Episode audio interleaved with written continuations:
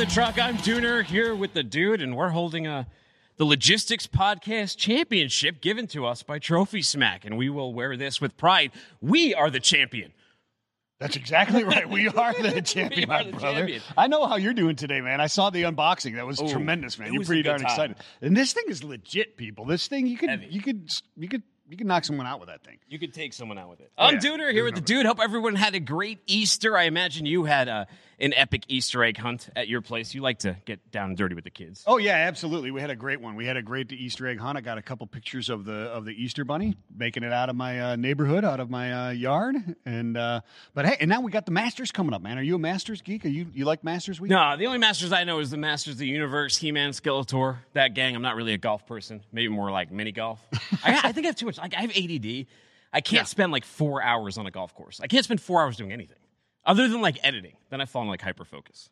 Yeah, you get into that that zone. Yeah. Yeah. Big basketball game tonight though. Oh, yeah? Baylor got to support them. Craig Fuller, founder CEO, Baylor alumni.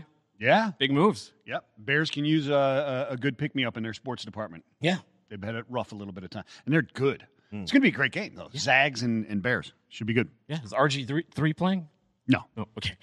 well, on today's episode, we are going to be talking about the generation gap in freight, air cargo charters, and getting an all risk policy in Mexico, plus many, many other things. But first, let's tip the band.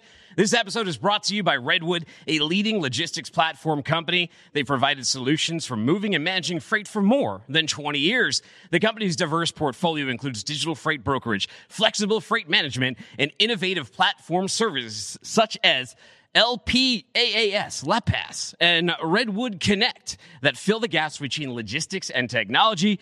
Connect, contact Redwood at redwoodlogistics.com. Let's hit the headlines. What's going on in the world today?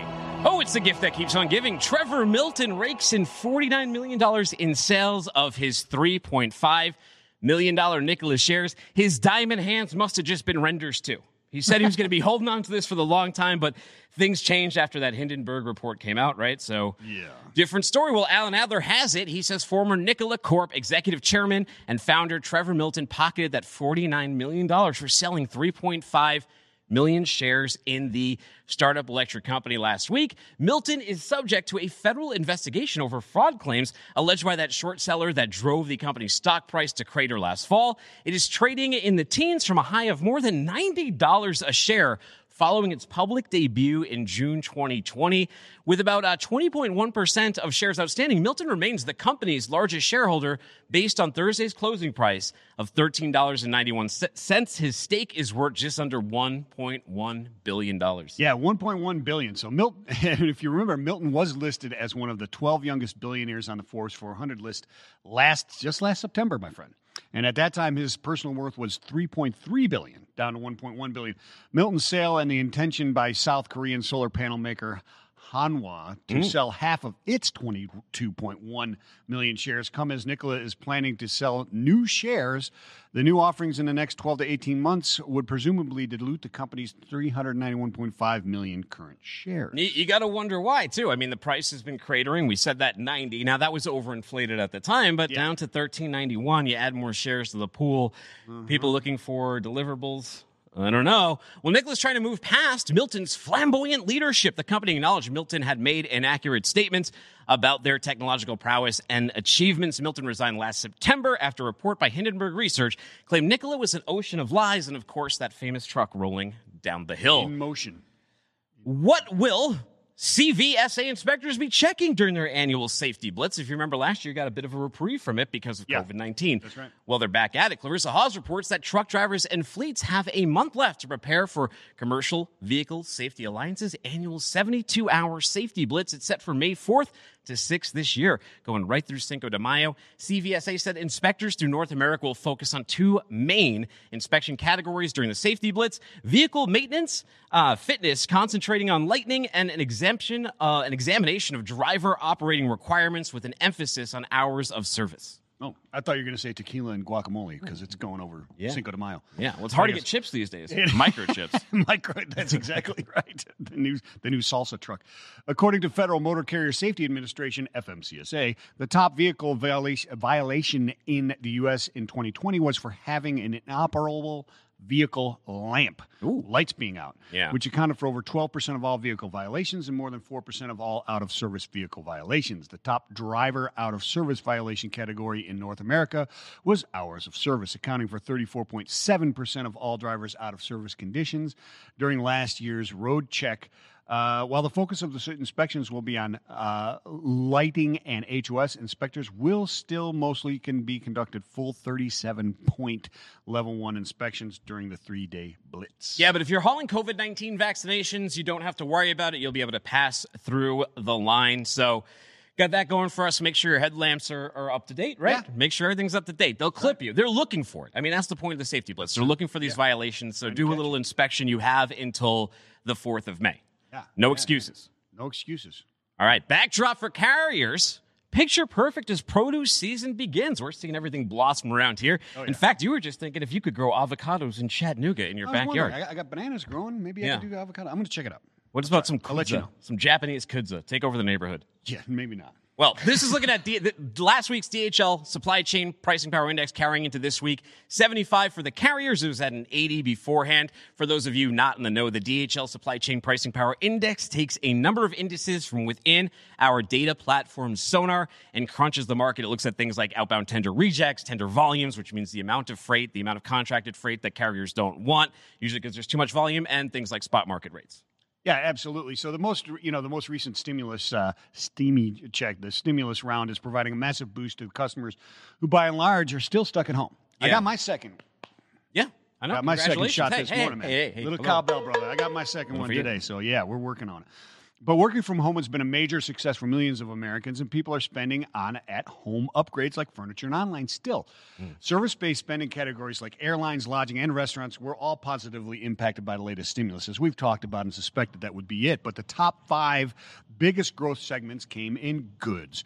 With the roaring consumer economy, blossoming industrial recovery, white hot housing market, as you can attest to as well, dude, Yeah. and historically depleted inventories, there's very little outside of a severe inflation that could really derail this trucking. Uh, it's a bull market like crazy, right? Yeah, I mean, one thing that is derailing is just our ability to buy some stuff, Yeah. right? Like I'm looking at furniture right now, so many things that I look at online to just fill my house up with, and that's why Anthony Smith always looks at those housing starts in that market because that means people like me are going to be going out and realizing, oh, I need a new couch for this room or this end table doesn't fit.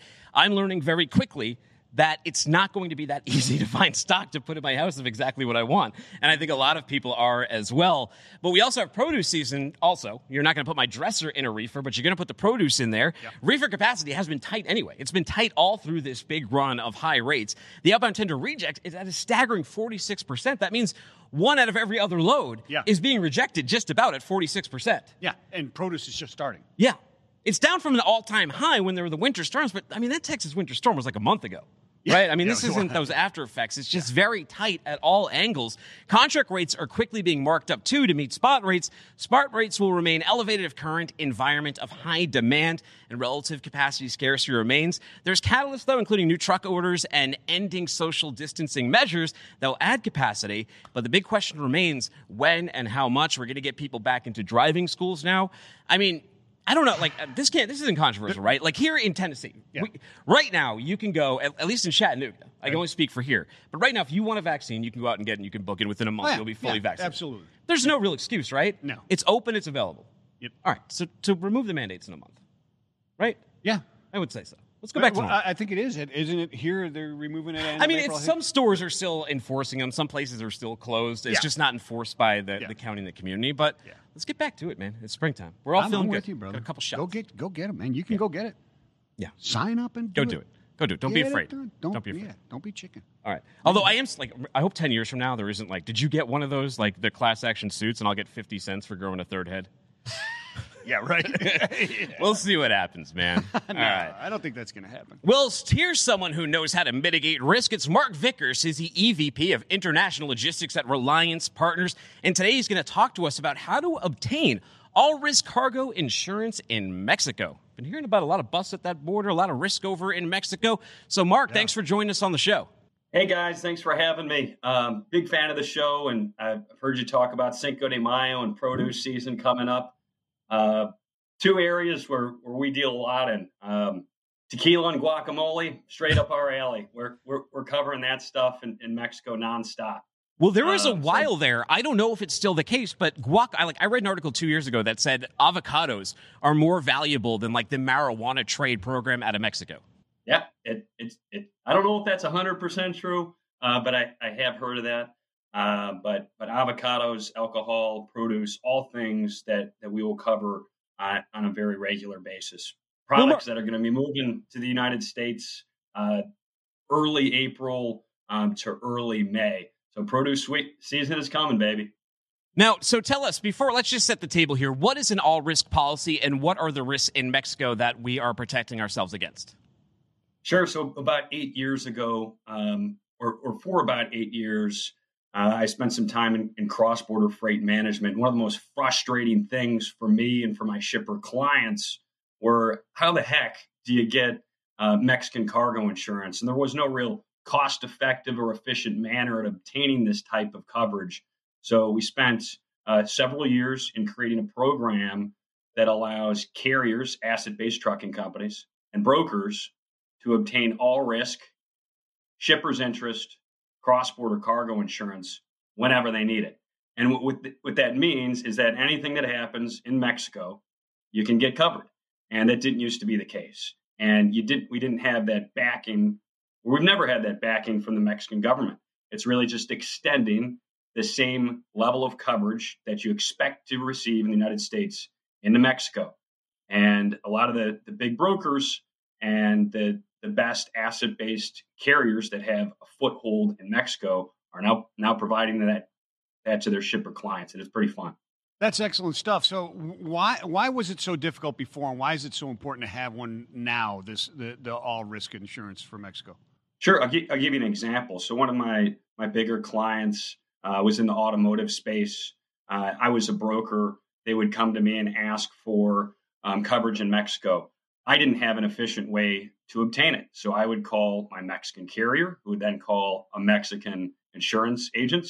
And by the time I got it, uh, it wasn't the type of coverage that I needed. The deductible was sky high, and it, it didn't actually allow me to cover the, the types of high value, expedited, um, and, and it excluded a lot of the commodities. So it just wasn't a good policy, and it was extremely expensive. And we've, we've really cut the middleman out of that entire process. And you can now click a button and get that level of coverage. What are the biggest risks in Mexico? I mean, you're dealing with heat there. You might be dealing with with a lot of bouncing on roads and things. You can be dealing with theft, those kind of things. So, what are the what are the big core problems? Sure. So, a lot of the the claims happen right in Laredo, Texas. Sixteen thousand shipments are moved across the border every single day. Uh, Laredo keeps going back and forth as the number one port and Laredo is an inland port, but it keeps going back and forth as the busiest port in the United States, with China and Mexico going back and forth as the number one trade partner with the United States. So a lot of those claims are occurring right in Laredo. Some of those are hijacking, some of them are shifts and loads. Some, some of them happen right on the bridge. And why it's important to get all risk cross border cargo insurance is that we've eliminated the discrepancies that occur on, hey, was this in the United States? Was it in Laredo? And that product's transloaded. 90% of these shipments are transloaded. They're cross-docked at the border. So we want to take that, uh, that, that discrepancy out of the equation and indemnify the shipper for the, the full value of their cargo, no matter where it's at. So when they, they're moving freight into Mexico, they can feel comfortable about it. So, Mark, if a, if a shipper wants uh, a different value that they want to mitigate, say a shipper only wants, uh, say, hundred thousand dollars coverage instead of the full value, how do they go about doing something like that? Is that available to them? Yeah, so good good question. And when we started this program, um, we would only cover the full value of the cargo, uh, but shippers have have changed um, what they need.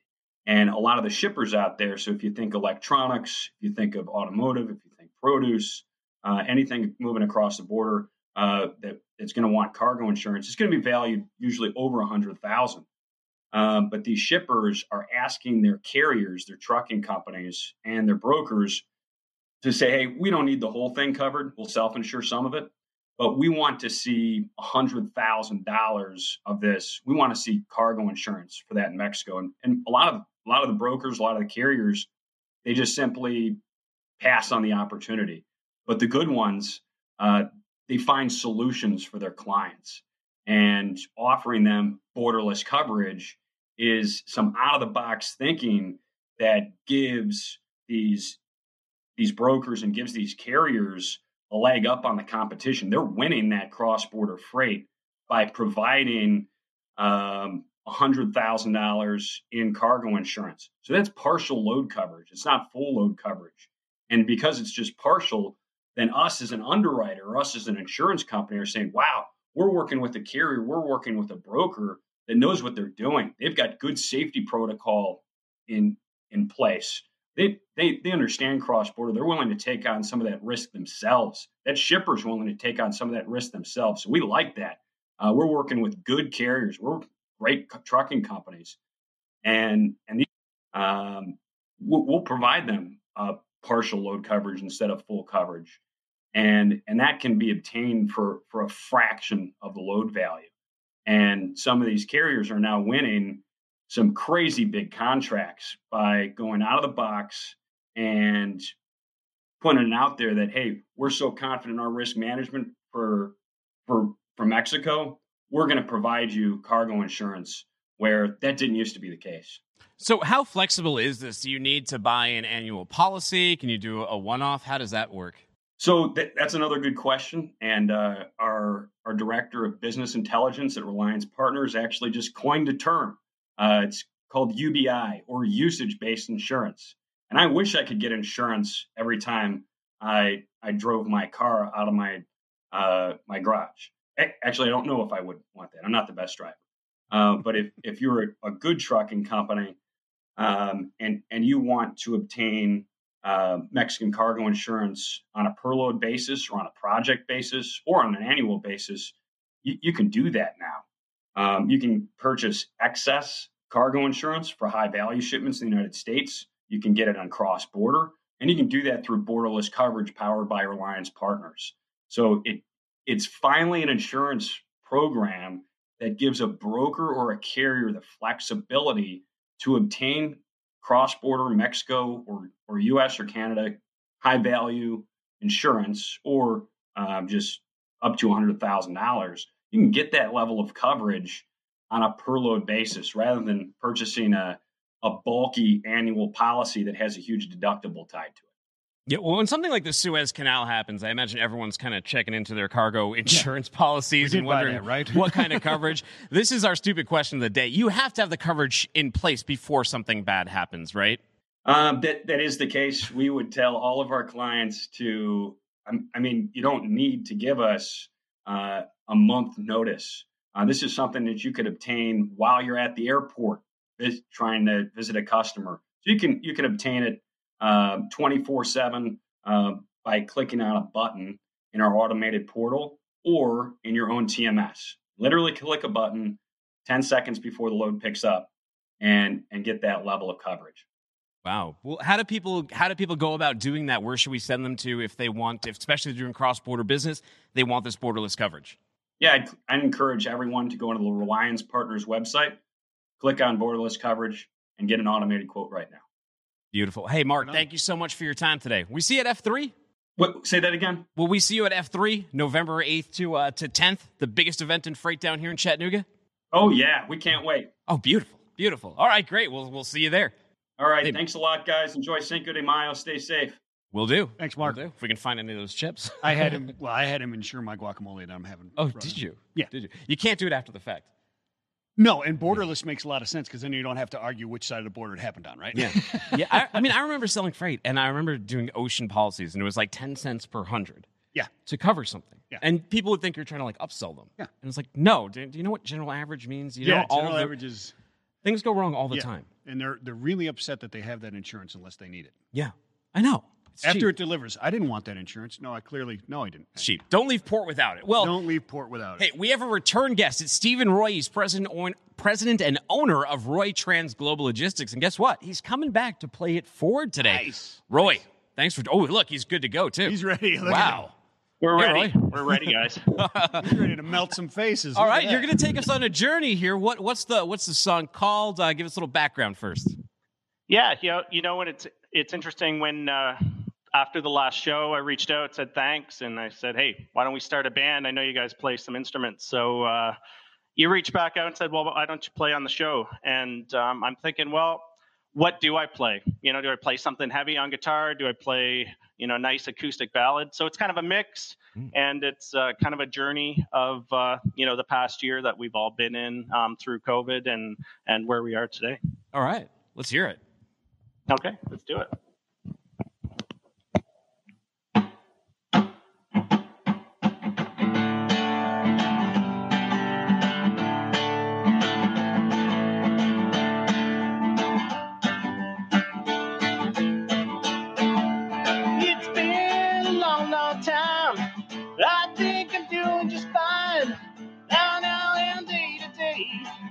I'm killing time.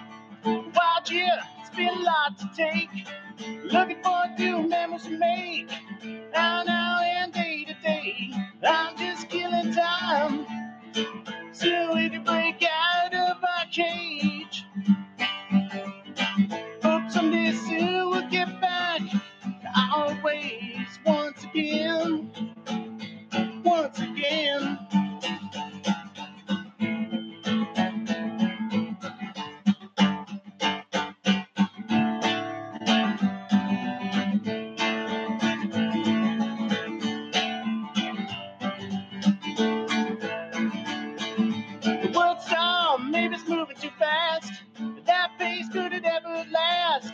Think the world took a look and gasped. Now I'm killing time.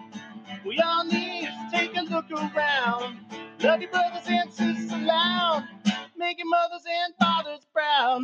Now we're feeling fine. Till we can break out of our cage. Hope someday soon we'll get back down ways once again. Once again.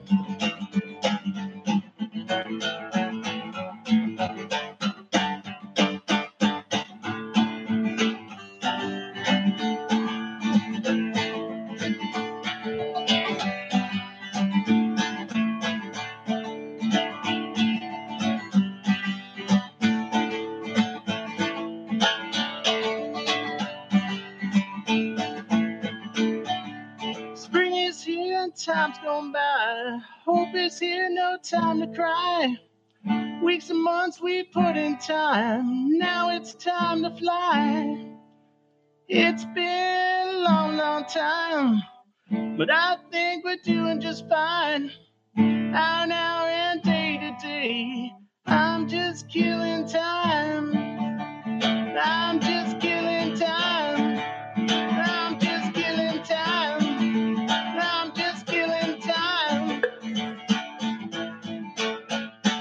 Yeah. All Hey, right.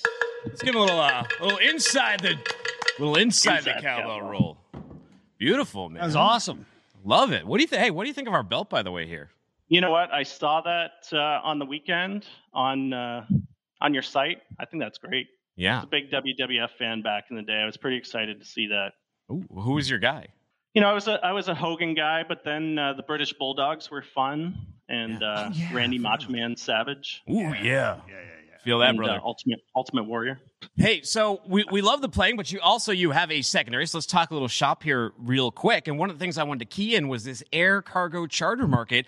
I know that your team has been working hard on that. How prevalent has air cargo charters become as capacity has constricted? Yeah, you know it's interesting. Um, we were seeing, I think, just before Christmas, uh, there was a there's a major spike in in air um, air charter activity, and uh, it kind of quieted a little bit, and then uh, we had the, the the big freeze and and all the the snow issues across the country, and that uh, then it spiked again, then it softened up just a bit, and I think once these uh, these chips really start coming in into port, you're going to see um, a lot uh, a lot more um, activity of uh, exclusive use air air charter activity coming. Yeah, imagine it's getting it's getting crazy right now. Are we seeing like you know we were talking about before how the Peloton was starting to ship things air cargo, and you had even hot tubs. Lori Ann LaRocco was like hot tubs on planes. It's insane. Are we seeing that type of stuff? Stuff that is traditionally on the ships being moved over uh, right now, and is that is that something prevalent? And I'll be honest, um, you know we're we're 95% expedite at our place, and our okay. air our air product's very new. So um, you you guys may have more information on on what's actually moving across country. So we we do a lot of automotive related uh, uh, piece things, and uh, yeah. we're getting requests uh, constantly, which which is strange to move things from um, Europe over to um, the U.S. just based on on slow timelines with the uh, the ship lines. Gotcha. Well, what do you learn? You, you, mentioned this is a relatively new category for you and your team. What have you been learning so far while being in this market? Yeah, well, it's a new category for our Landstar agency. Um, the, the team we have are, are veterans. Um, so we have a, a, sales rep that's been in the business for about uh, 25 years, and another gentleman who's handling operations uh, that's been in for 20 years. So um, they've seen a lot, they hear a lot, and um, it's uh, it's just a we're we're we're selling and uh, we're operating for our current customers, and uh, you know we're we're working through the sales one-on-one process right now. So it's uh, again it's about a three-month-old product um, for us. So um, it's pretty exciting to see what's going to come down the pipeline. But uh, we're getting some weird, wild requests and and moving some large and small um, exclusive use aircraft. Yeah, I mean it's it's it's definitely something to get into. It's a large demand for it right now, and it's it's growing. And and I would imagine that even as passenger travel comes back, and you start getting some of that belly cargo mm. uh, space coming back, there's still going to be quite a bit of demand for it. As you know, we we just talked about some of the drivers of the economy that are happening right now. Not only are ships backed up, but you've got stimulus checks that are tremendous. The infrastructure bill that is coming through, that is, if it passes through, will be a huge stimulus to the uh, U.S. economy and the North American economy as well. Uh, and you even have you know traditional uh, maritime shipping lines getting into air cargo. So it seems like a smart move right now.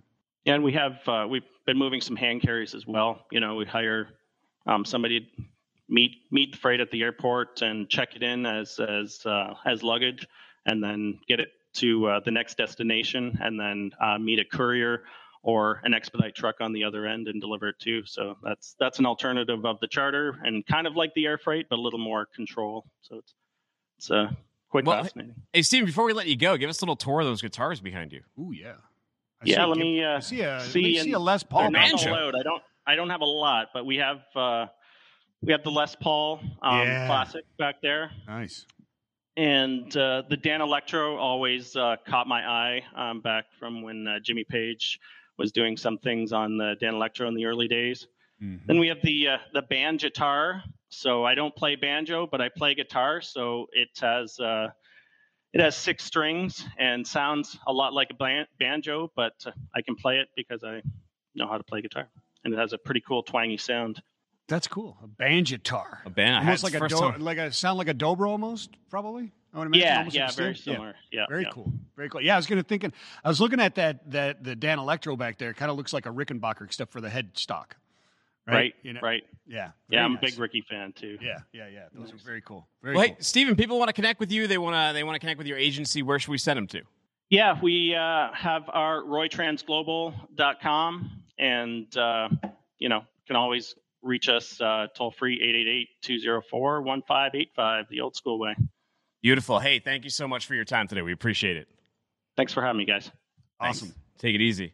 Also, give a shout out to our friends at TriumphPay. Go to oh, yeah. triumphpay.com. I want to thank you for sorting for supporting the next segment within this show. Thank you guys over at TriumphPay. And right now, we're going to bring our guest Gabrielle Boucher, or Gabrielle Bosché, I'm sorry, co-founder of the Purpose Company, on the air. She's, uh, you know, she has a book that's been endorsed by The Rock. She's also a fellow TEDx speaker. Yeah. Yeah. She's trying to crack the code on millennials by doing something unique, being a millennial.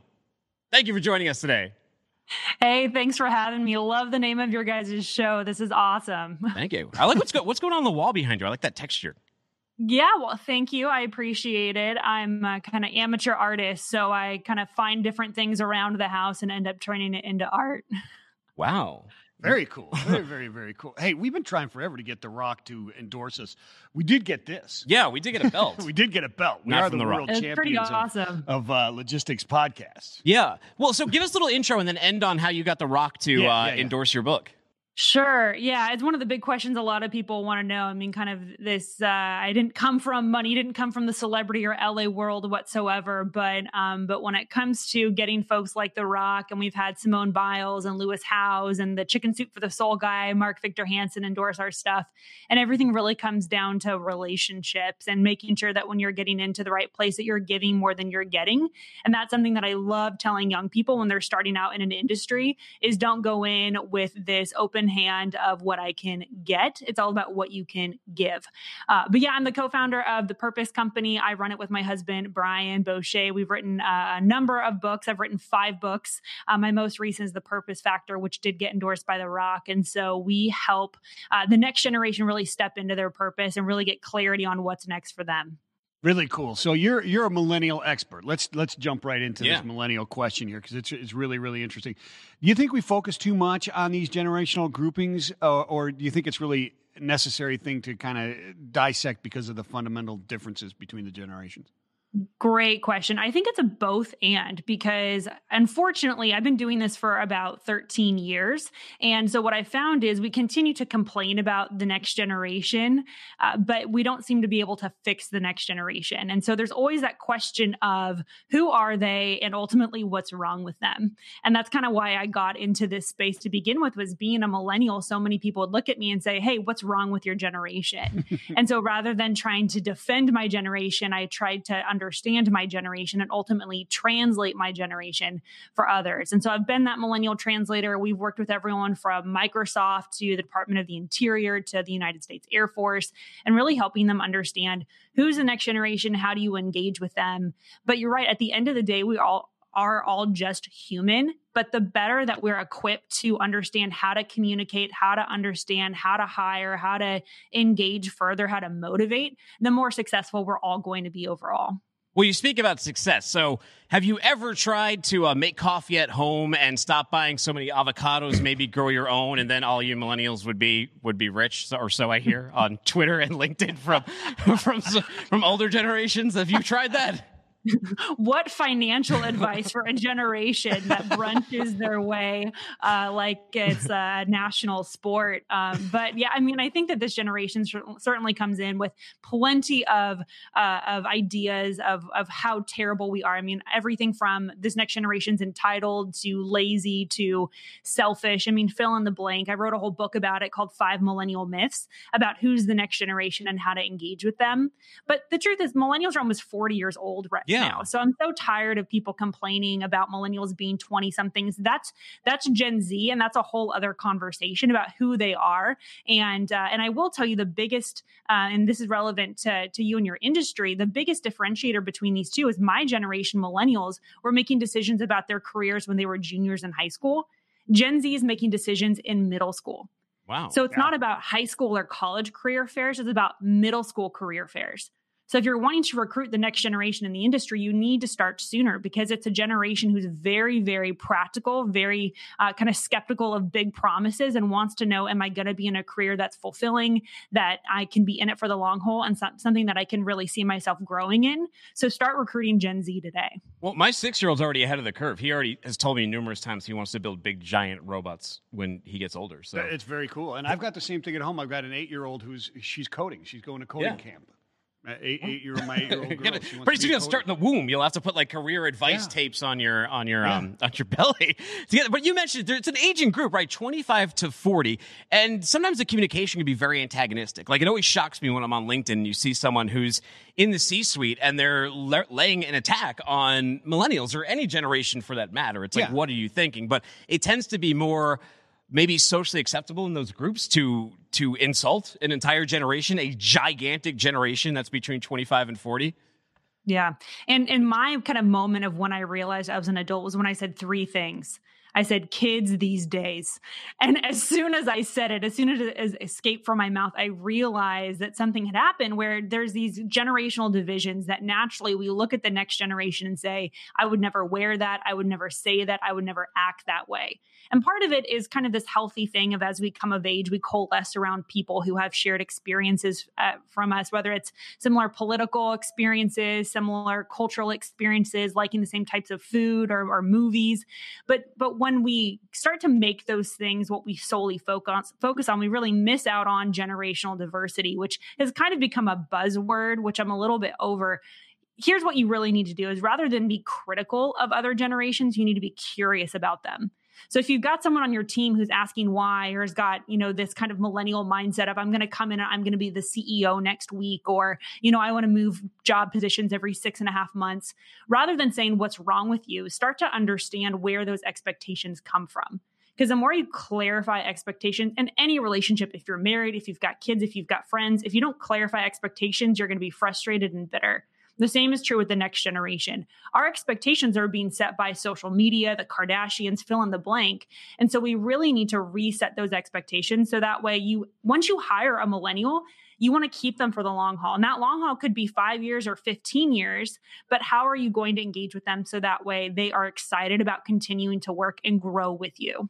Yeah, it's it's really seems to me about. I mean, and I can skip this next question we have on here, but uh, it, it, was a good one. Like, is is this really corporate astrology where there's actually only two signs? But I, I think we're getting I think we're getting past yeah. that, right? It's it's pretty obvious that we need to understand how the previous generation grew up, right? I mean, it's just a it's a misconception about my generation there were three channels of news. That's it. There hmm. was no there was no social media. So for you, you, know people running water, we had running water and we did have electricity. We um, we just got indoor plumbing, black and white TV, that type of stuff. No, I mean we did actually. No, I had not that old. Sure. to say that we never acted that way, and we never dressed that way, and stuff like that is is erroneous. There was nothing there to document it. There wasn't social media, sure. et cetera. It was there. What are the as we move forward though? Eh, what what are the three things that you really should never tell a millennial? What are what are the three no nos? Yeah, the the big one is wait your turn uh, stop saying wait your turn telling this generation that they've got to kind of sit in this limbo purgatory until they're somehow ready. If you're not going to advance them teach them skills that they need to advance. So that's the big one. You need to kind of stop putting these um, these kind of arbitrary um, timestamps on things. And so this is a generation that wants to advance quickly wants to be engaged quickly. And even if you don't have an opportunity for them to advance to start training them for their next job now I think that's a big one. Uh, I think that we need to stop associating this this younger generation like interns or kiddos. So stop kind of referring to them as something that's much younger, realizing that millennials are almost 40 years old now. And so if you want us to act like adults, treat us like adults. I think that's a big part of it. And and I think the third one is really to engage this generation in leadership faster. We're in the largest generational power handoff in history where we've got boomers who are getting ready to retire in droves, Gen X, that generation in between that everyone's like, we've been here this whole time. Uh, Gen X is actually one third the size of the baby boomer population. So if you're a Gen Xer and you're like, hey, I'm not moving on as quickly as my like boomer kind of counterparts were, and you're frustrated, it's kind of that frustrated middle. It's because boomers are hanging on to leadership positions longer, but there aren't enough Gen Xers to fill those leadership positions. And so millennials are moving on quickly and now competing with Xers, which is creating a whole other level of competition and frustration in the workplace. So understanding that there's generational friction here, clarifying it rather than having it just be the things that everyone complains about or sends nasty memes about. Mm. And again, making sure that you're more curious and critical. Nasty memes. Okay, boomer. Uh, but, but, so here's the thing. So I, I like to claim my generation when it's convenient to me. I'll be Gen X when it's convenient. I'll be a millennial when it's convenient. But usually I like the Gen X side where we're ignored as as usual, right? I'm I'm 41 years old, so uh, actually, I just turned 42. Shoot. Stop counting. Yeah. But I guess for some reason I don't count as millennial, which is good. I don't necessarily want to be one. I like being in this like forgotten generation. We were the latchkey kids. I'm in an X. But we're the bridge ones. We should be making all this happen. But you bring up a good point. The boomers have held on for so long. And like I started at FedEx Trade Networks when I was 25 in this business, right? And when I started in this business, the next closest person my age was 38 there was just a generation gap in for Gen X, like just not hiring people in Gen X in that Boston market. And a lot yeah. of those people wouldn't leave. And that's got to be incredibly frustrating when you go in, you see the person ahead of you has been there for 25 years when you have a generation that wants a bit of mobility in their jobs. Now, I was looking at something interesting because Gen uh, millennials had been, um, uh, you know, that that example of the avocado and the avocado toast, and for a while, millennials were considered the or the statistics were you own the least amounts of homes of any generation. Yeah. But now in 2021, 2020, the biggest amount of home buyers are this generation. So, do you think people are going to settle down a little bit more? It's just taking the generation longer. Sure. And that's always kind of been the case with any young generation. On average, it's taken millennials five to seven years longer. So I've worked a lot in the real estate space. I've worked a lot in the economic development space, working with communities, trying to forecast what do millennials look like. And certainly COVID has changed quite a bit of that because before it was, sure, I'll stay in a condo downtown, but now, oh crap, I'm working from home. I need to, you know, I need to create a workspace for me and my partner. And now we decided that we want to have kids. So it's taking a little bit longer. So that's certainly part of it. But again, back to those expectations, even when millennials are moving to the burbs, they're now wanting to have different types of homes where it's access more than ownership. I don't need to own the vacation home or the the jet skis or the tools. I can then just rent it. And so it's kind of this Uber mentality that a lot of millennials have. And so even the communities that we're becoming a part of just look very different because of the values that this next generation is bringing. You know, when I, when I was uh, Gabrielle, when I was watching your your TED talk, um, at least the first half of it, you were pretty uh, a little bit uh, almost rough on the millennials. Pretty much uh, get over your excuses, right? Can you can you talk to that a little bit? What are some of the things that the that the the generation and we've all done it, all the generations. When I was coming out of college and, and getting a job, the economy wasn't all that great either. It was transitioning into sure. Reagan esque economy and stuff like that. So it wasn't all that good either. 17% interest rates to buy a house. 17%. Uh, yeah, pretty hot. So what what are some of those things that are that are out there? There's a, a bunch of points that you made about uh, you know when you came out in 2009 you were looking for a job but you found one. It wasn't easy, right? Yeah, it's I, frustrates me to no end when we make excuses for the next generation or allow the next generation to make excuses, especially when, as millennials, we're adults. And so, whether it's blaming parents or the economy or your second grade teacher, I just don't think that it's very helpful. So, in the work that I do and working with companies and associations, particularly looking to reach the next generation, it's only helpful to understand the, the history and the origin of it when it comes to getting the context. But as soon as you have the context, you need to move on. And so that's really where I am with my generation and recognizing that we have an incredible amount of uh, passion, ability, purpose as a generation. And yet we shoot ourselves in the foot every single day because we have these unrealistic expectations that we're allowing to inform our decisions. So when we're coming into the workplace saying, hey, well, I haven't advanced in six months, well, when did we talk about you advancing every six months? Well, it's just what I expect okay so now we're coming in and we're getting that title of an um, of entitled generation. And in some cases it's very deserved because we're not we're not articulating it. Or we'll say, hey, you know what? I don't like this job. I'm going to switch industries, which is actually really dangerous. That's what we're seeing with millennials across industries. It's not just, I don't like this job, I'll switch jobs. They're saying, I don't like this job, I'll switch industries, yeah. which is actually draining on the industry overall because we're losing so much talent and, and, um, and internal capital, mind capital, moving from industry to industry. So by the time my generation gets into our 50s, we're going to be about an inch deep and a mile wide because we felt like we needed to be um, experts in everything and masters of none. Well, sure, and you know, I, am with you. I worked in that that corporate culture where it's it's very hard when you're a young person. You come in with a salary that's not that great, and they expect you. You have that annual review, and it's like, yeah, if you score like a 95 percent, if you do the best you possibly can, you might get a 1.5 percent raise. Oh, oh, I'm not even keeping up with the cost of inflation, Michael Vincent. Oh, thank you. I can come back here and make less money than I made last year. Why doesn't every generation want to do that? Why? Oh gosh, who's cracking the code here? You know what I'm talking about? Of course, you know what I'm talking about. But here's yeah. the thing saying, I was reading. So the the dialogue though with millennials, and I think it's because if you put people in a group, it's easier to to beat them down. But I was looking at like top questions to ask millennials, and this one almost seemed antagonistic. It says, "Have you ever had to wear a uniform, cover up a tattoo, or work at a time that was difficult for you, like early in the morning or late at night? How did you handle that?" Is that a good question to ask a millennial? It's well, number one, anytime that you do kind of a three part question in one question, you've already lost me. So halfway through that question, I was like thinking about my Twitter account. So I'm not quite sure. Uh, but typical millennial. Listen to her. Typical millennial. She's a t- but saying something that's difficult for you, like early, working early in the morning or late at night. I mean, we work with a lot of hospitals, and so it's so interesting working with nurses coming in that are millennials saying, "Hey, I don't really like working late at night or on the weekends." Like i'm sorry that people dying is inconvenient for you so maybe you should choose a different career. We work with accounting firms that say, yeah, I'd like to have something pretty predictable. It's like, well, you can predict during tax season, you're going to be working really late. And so again, it's back to those expectations of are we clearly articulating it?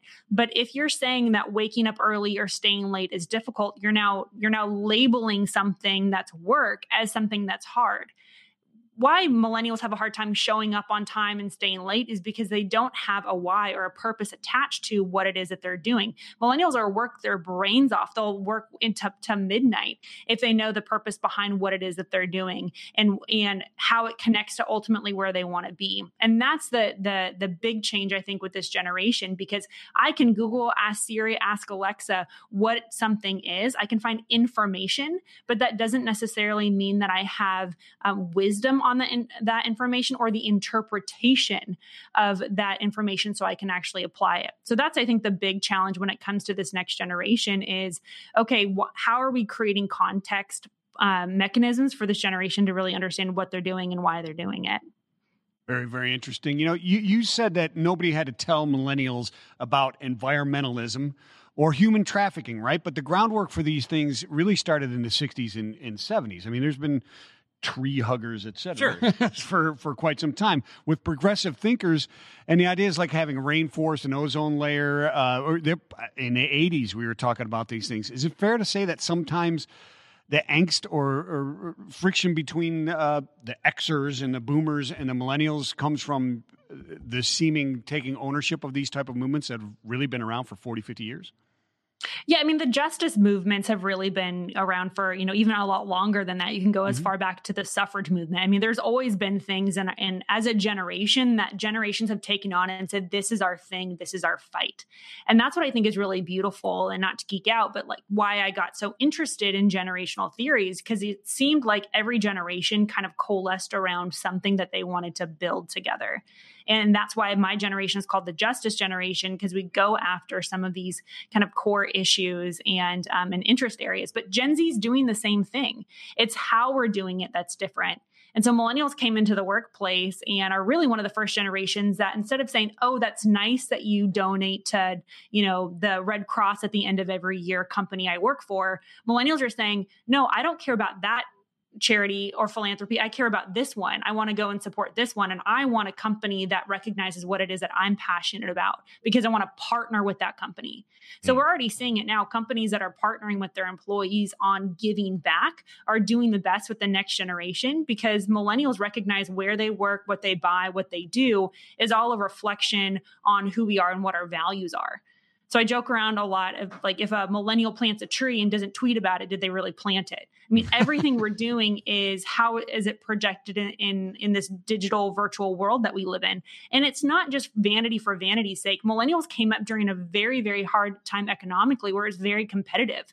It's like this arms race of education and experience. And so sometimes we're doing things because we want to get a, a leg up on the competition. So that's I think something really important for employers to consider is how are they partnering with their employees rather than are you just dictating values? Okay, we have a lightning round now. So, quick questions, quick answers. Wow. These are from Twitter. The first one is Why do millennials always say, just did a thing? Oh my gosh, I could not. It, it, one of my biggest pet peeves with this generation. I did a thing, or adulting, or we have these grab bag terms that we want someone to recognize that we did something impressive, but we're acting very childish around it. So, why we do it, it's just for attention. Should we do it? Please, for God's sake, stop. All right. How about why do millennials think that being 30 is a personality trait? Yeah, when you turn 30, apparently everything changes. I think a big thing comes from expectations that when we hit 30, we thought we were going to have done something different than what we're doing. So there's a bit of that kind of that kind of reality that hits you that you're 30 and maybe being 30 isn't as old as you think it is. But we had such high expectations from such a young age that we thought we were going to do things by 30 when we haven't. I think that some things really change for us. You know, and, and, that that one's not even a fair one. Like no. that just because they're turning thirty, but every single generation has had made like turning thirty make a big deal. yeah. Oh, yeah. And there's like, especially like a lot of girls. Like I remember my sister growing up, she'd be like, "I'm gonna, you know, be married by the time I'm 26 and have kids by like this age," and then you turn 30 and your life may not be exactly there, right? It's not. No, Sure. it's not always. Things Not always. change. I think it still was for her though. But either way, on LinkedIn, you said you're working towards paying for a brand. Before we let you go, on LinkedIn, you said you're working towards paying for a brand new car for your mom by the end of 21, 2021. So a little cowbell for that. Do you know what model you're going to get her, or you don't want to surprise her? I don't I she listens to most of the things that I'm on, so I don't want to let it leak, but it's a, a car that she's been wanting for a really long time. So that's something that and I appreciate that about a lot of millennials, people in my peer group. We really want to take care of our parents. They did a whole heck of a lot for us, and so it's kind of our turn to to give back. Well, well, hey, Excellent thank you very much for your time today, and thank you for helping us understand millennials a little bit more. People who want to get your book, they want to check out your TED Talk, all that. Where should we send them to? Sure. Yeah. They can go to GabrielleBosche.com or check out the book at purposefactorbook.com. Love it. Hey, thank you so much. Have a great week. I know you will. Cool, guys. Thanks. Take it easy. Time for a little big deal, little deal. Big deal. Little deal.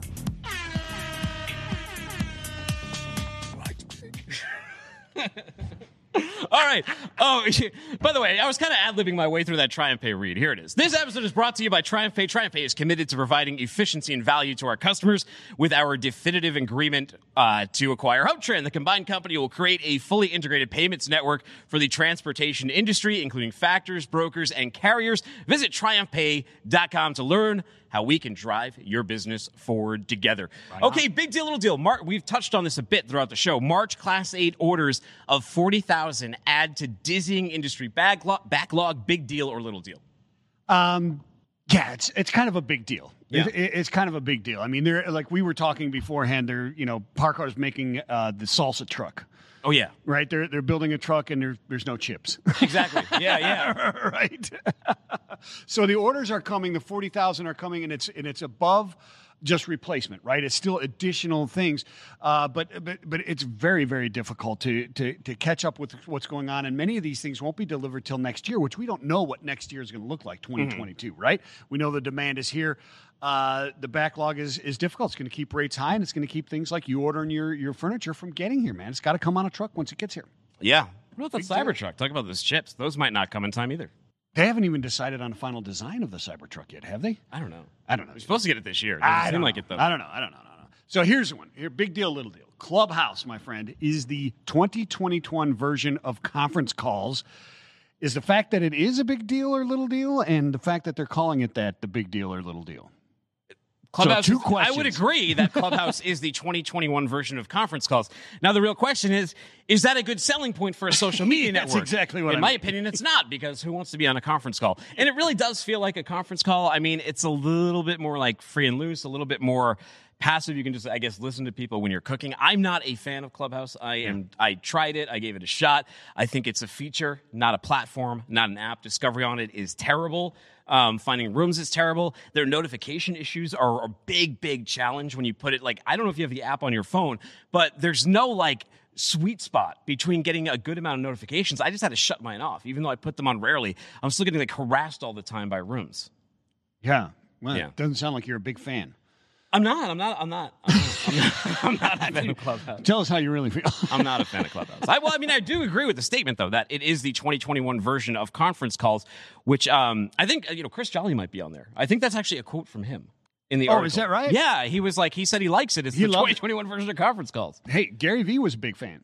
Gary Vee was a big fan, but he also said one of the reasons he was a big fan was it's a newer platform, so you Well, can yeah, get some yeah, headway. you're right. Yeah, I should correct that statement. Yeah. He's like the newer platforms are better because there's less ad space and you get more organic. Well, uh, here's, here's the thing to me. It's it, like you have to make an appointment with it. We just went through Yeah. this whole thing of going like to on demand, getting away from it. We talk about millennials, Yeah. getting away from appointment television, appointment listening. And this, it's like a conference call. You have to set a meeting time. If you show up a little bit late, you can't go back and rewind it. People are like, yeah, you can talk to a lot of people. Most of these rooms aren't a ton of people. You can reach way more people with a podcast. So long podcasting, short. That's why I never responded to your invite when you asked me to come in because you're like, know. yeah, I don't really like it, but you're invited. That's like, when people "Ah, wanted them, it's not too." a big selling point that you don't like it. All right, here's one. Largest Met seizure in Miami history brings cartel arrests. Is that a big deal or a little deal? Um, yeah, well, it's a big deal. It's the largest one in Miami. I, I, uh, it's a big deal that there's more and more of these uh, uh, cross-border meth coming across from from Mexico, and we're seeing more of that type of stuff. I think that's a big deal.